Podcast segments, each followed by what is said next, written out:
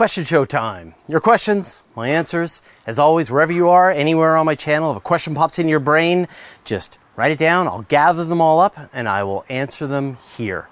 Uh, man, uh, my voice might be a little off. We've had horrible uh, forest fires here on Vancouver Island and all across all of British Columbia for the last couple of weeks, and there's this awful smoke in the air, and we're supposed to like not even be outside, but I'm risking it for you. All right, let's get on with the questions. Subnet mask. Hey Fraser, with what we know, what's the probability that there's at least one other planet in the galaxy that we can survive on on the surface unassisted? What about in the supercluster? Right now, we don't know because the thing that is required for us to be able to live here on Earth is all of the plant life that generates the oxygen that's in the atmosphere to get this right amount. And so you would need to have some kind of life uh, that ideally through its chemical process generates oxygen. And that's the thing that we're going to need. There's going to be places for sure that we can go and we can handle the temperature and there's you know there, there will be places that we can handle the pressure uh, without having to wear a spacesuit. But to be able to breathe unassisted without some kind of you know uh, uh, oxygen you're going to need life that will produce that. And right now, we only have one planet in the entire universe that we know of that has life that generates oxygen, and that's here. Chad. Several times I've heard that the actual universe is much larger than the observable universe. My question is, how can we know this if we can't observe the larger universe? Or do we know this and it's just speculation? Astronomers don't actually know how big the universe is. All they know is that they know that the universe is so big that they can't tell how big the universe is. So, astronomers have measured essentially the flatness of the universe. They've tried to calculate if it's like some gigantic sphere of universe, how big that sphere is. And right now, it is a sphere that is so large that they can't calculate it. Now, it could still be a finite volume, which is absolutely bigger than the observable universe. If we say can observe a sphere that is 92 billion light years across, it could very well be that the universe is at least hundreds, maybe thousands of billions of light years across. Or it could be infinite. And right now astronomers have no way to know. And we may never know. And that's one of the weird things is you might live in an infinite universe, you might live in a finite universe, and we may never be able to tell. But we know that there is a chunk of this universe which we can ever interact with. And that amount of the universe is much smaller than the observable universe. And so, even though it's finite or infinite, in the end, it doesn't really matter because we'll never be able to reach beyond what is the reachable universe. Nick Poshek. If SpaceX somehow went bankrupt, I'm sure that people would be lining up to purchase them at a discount. Yeah, in last week's question show, I didn't quite get to the second part of your question, and I apologize, which was, you know, if SpaceX went bankrupt, what would happen to all the technology, the Raptor engines, all these cool ideas? And the reality is that if any company goes bankrupt, then other companies can come in, snap up, pick up all their patents, all their intellectual property, all of their hardware, all of their rockets, and then manufacture them for themselves or sell off the parts to different other companies. So everything that's the, if SpaceX were to go bankrupt, which there's no reason why they will, then all of the technology that they've already developed will already be available into the marketplace. It might just be that it gets picked up by Blue Origin or United, you know, United Launch Alliance or NASA or something like that. So, so don't worry. All of that technology is going to make its way into the world. Anthony, why do we call it microgravity instead of zero gravity? Is it just scientific pedantry?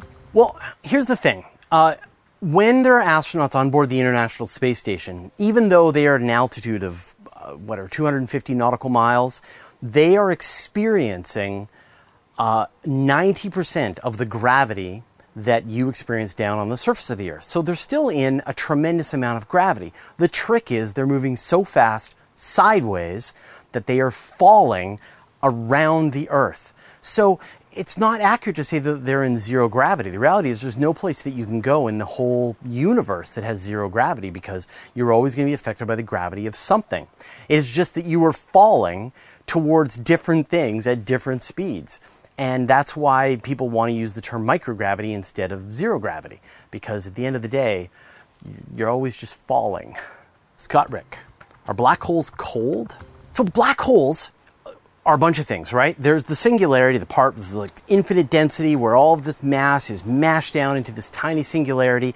Surrounding that is the event horizon, which is the region from which you'd have to be going faster than the speed of light to be able to escape. Of course, you can't escape even if you can go faster than the speed of light. It's just that the escape velocity is faster than the speed of light. Um, but uh, but the thing is, is that this is what what Hawking figured out is that black holes will evaporate. And this is because these, these virtual particles are appearing right on the surface of black holes and, and going off into space. And the vast majority of these virtual particles are going to be photons. In other words, they're going to be light, and light gives you temperature. And so if you could look at a black hole's event horizon, you could measure its temperature. And for the most massive black holes, the supermassive ones, they are incredibly cold, just a fraction of a degree above absolute zero.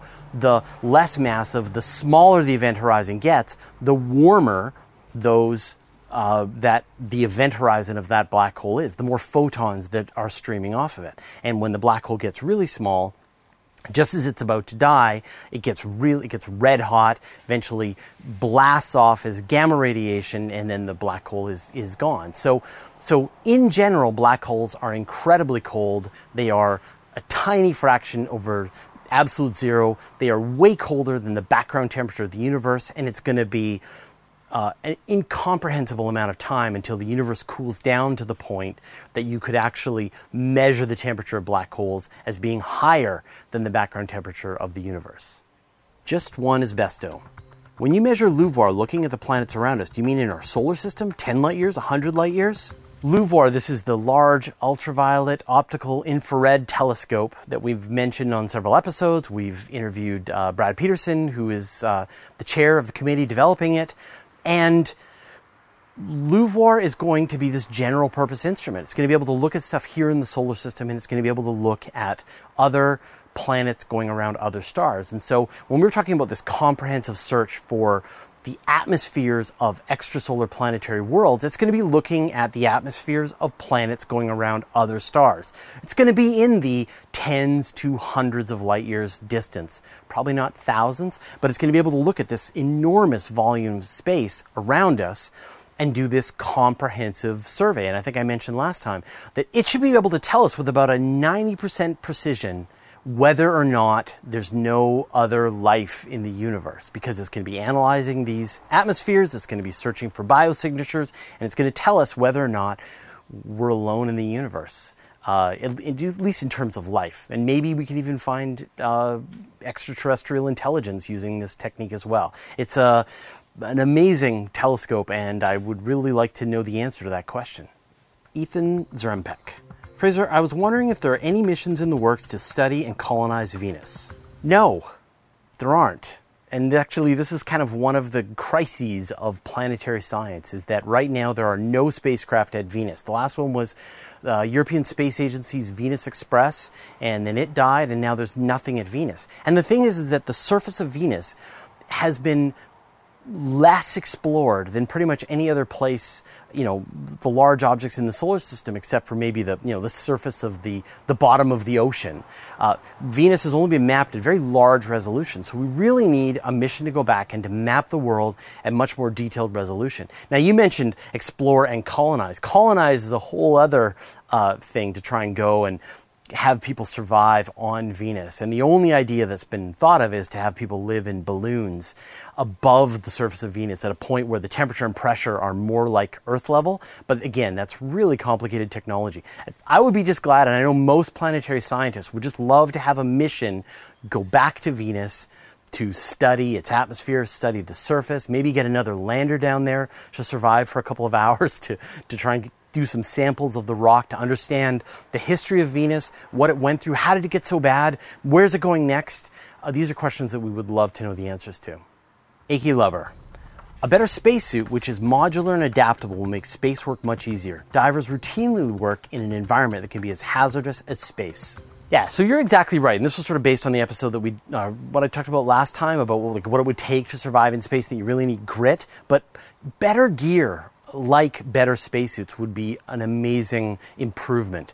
Uh, you know, right now, astronauts just hate they hate their gloves. And if you ever try them on and then try to do anything, they are really tough to work with. I mean, it's amazing that people fix the Hubble Space Telescope with the level of precision that they did with the gloves that are like that. So, gloves, better uh, spacesuit air conditioning and heaters and better ways of being able to look around and better ways to be able to move your joints. And there's a ton of experimentation that needs to be done on this. Jacob Miller. Which do you think is the most feasible alternative to chemical rockets that could get us to Mars more quickly? Hall effect, nuclear, etc. Right now, there really isn't a much better alternative to getting people to Mars more quickly than chemical rockets. Humans to Mars, bigger, more powerful chemical rockets that fire those chemical rockets with put out more propellant and get the spacecraft moving faster. That is really the best feasible system that we've got right now. Now, there's a bunch of great ideas. Uh, nuclear rockets have been tested in the past uh, VASIMR, which is a you know there's a kind of plasma engine. I talked about ion engines. Hook up an ion engine to a nuclear reactor. That could work. There's solar sails powered by lasers. There's um, electric drives combinations. There's this new dipole drive that Robert Zubrin is proposing. So there's a bunch of other ideas, but there just hasn't been enough testing done. If you want to get to Mars right away, we know how to make chemical rockets work. We know how to make them powerful. We know it just takes a ton of fuel. So take the BFR, fly it to space, refuel it, and then just have it fire all of those engines, and it'll go very quickly and make its way to Mars in just a few months. But until people have tested out all these other technologies in space several times, we just don't know which of them is going to work the best. XO444 do you think it would be possible to terraform Io with ice comets and asteroids since it is warm and volcanic? Create oceans on Io, and it might be liquid cooled and stay warm enough because of the gravity of Jupiter and its other moons pushing and pulling on it to keep liquid water. Wow, you like to think big. Um, so, I mean, there's a bunch of reasons why you probably wouldn't want to try and terraform and live on Io you could absolutely smash it, pelt it with comets. Uh, that would create liquid water on the surface of it for a while, but you've got the tidal forces that are causing all of these volcanic activity on the surface of it. The other thing, though, the big problem is that because you're so close to Jupiter, the radiation environment around Jupiter is lethal. It would kill you in a very short period of time if you're anywhere near the surface of Jupiter. And so anyone who's going to want to try and live on Jupiter is going to have to live underground or underwater. So um, it just would be an awful place to live, and it, there would be no way to stop that awful radiation coming from Jupiter. So it wouldn't be my first place to my first choice to go. Ben Appleby. What do you think we can expect from Blue Origin's new Armstrong rocket? We know absolutely nothing about Blue Origin's Arm, New Armstrong. So, in case you sort of have been following Blue Origin too closely, their rocket that we have seen is New Shepard, and it's small and it goes on suborbital hops. The one they're working on is the New Glenn. This is going to be the one that's sort of the competitor to the Falcon Heavy. It's going to be have a reusable bottom stage, and it's going to be able to carry pretty big payloads. The one after that is the new Armstrong, and nobody really knows. I've seen speculation about what it could do and be. Um, maybe a competitor to the BFR, but right now we just don't know. And as soon as we find out any information, I'll, I'll let you know. Blue Origin is kind of funny that way. They work quietly and they don't really publicize what they're doing until they are ready to make demonstration tests. Um, the the one thing that I think is different though is that SpaceX is very focused on that eventual goal of colonizing Mars, while Blue Origin is focused on that goal of industrializing space itself. So I, I would expect the new Armstrong to be the kind of rocket that would be best for fulfilling those objectives that that that Blue Origin has set out. So, but until then, we, there's nothing. And anyone who tells you otherwise, they're just guessing. They're just speculating. So, I can't wait to find out more information. Dylan Williams. I've been hearing about dark matter and dark energy for nearly 20 years now. Be interested to know similar time analogies for those other phenomena you mentioned. That's a great question, right? I always talk about this that that these things like dark matter and dark energy are in the middle of the mystery right now, and people are so impatient. They just want an answer right now. Well, science takes time. And an example that I thought of was quasars, right? Quasars have taken took decades. They were first discovered back in like the 60s, and yet it wasn't really until the late 90s, early 2000s that astronomers finally figured out that they were shining because you had matter being fed into supermassive black holes and the matter was piling up and then shining. And now we know what it is.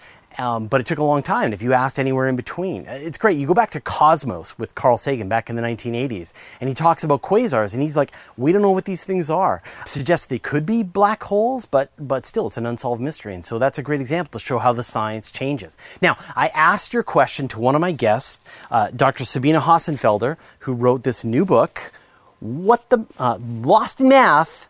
Uh, how beauty leads physics astray. And I got a chance to interview Sabine, but um, she gave you an answer. I asked her that, that question as well, and she provided uh, an example that came to her mind. So check it out and buy her book, Lost in Math. So what comes to my mind uh, would be the problem with the spectral lines of atoms. Uh, so this was discovered uh, in the late 19th century already, that um, the absorption and emission lines of uh, atoms come in discrete steps. For example, the Balmer series that was uh, discovered around 1880 or something but it wasn't possible to really explain where that discreteness comes from until um, the development of quantum mechanics. And uh, you know it was not only the inside of uh, how to write down the equations you actually also had to solve the equations. And uh, that that took a few decades. So there was a big mystery at the time. I'm not you know that just the time comparison i have to add though seems to me a little bit unfair because you you have to um, factor in that at this time there was there were like a factor hundred fewer physicists working on this.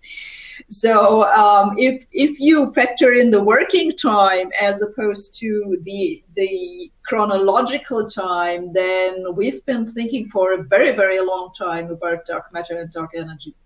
All right, thanks, Dr. Hossenfelder. I will put a link to her book and her blog and her Twitter in the, sh- in the show notes so you can find out more. Thanks to everyone who asked questions this week. I really enjoy this, so keep them coming, keep them short. Uh, try to ask questions that I haven't answered before, but apart from that, just anywhere on any episode, just type a question that pops into your brain. I'll gather them all up and I'll answer them here. And I'll see you next week.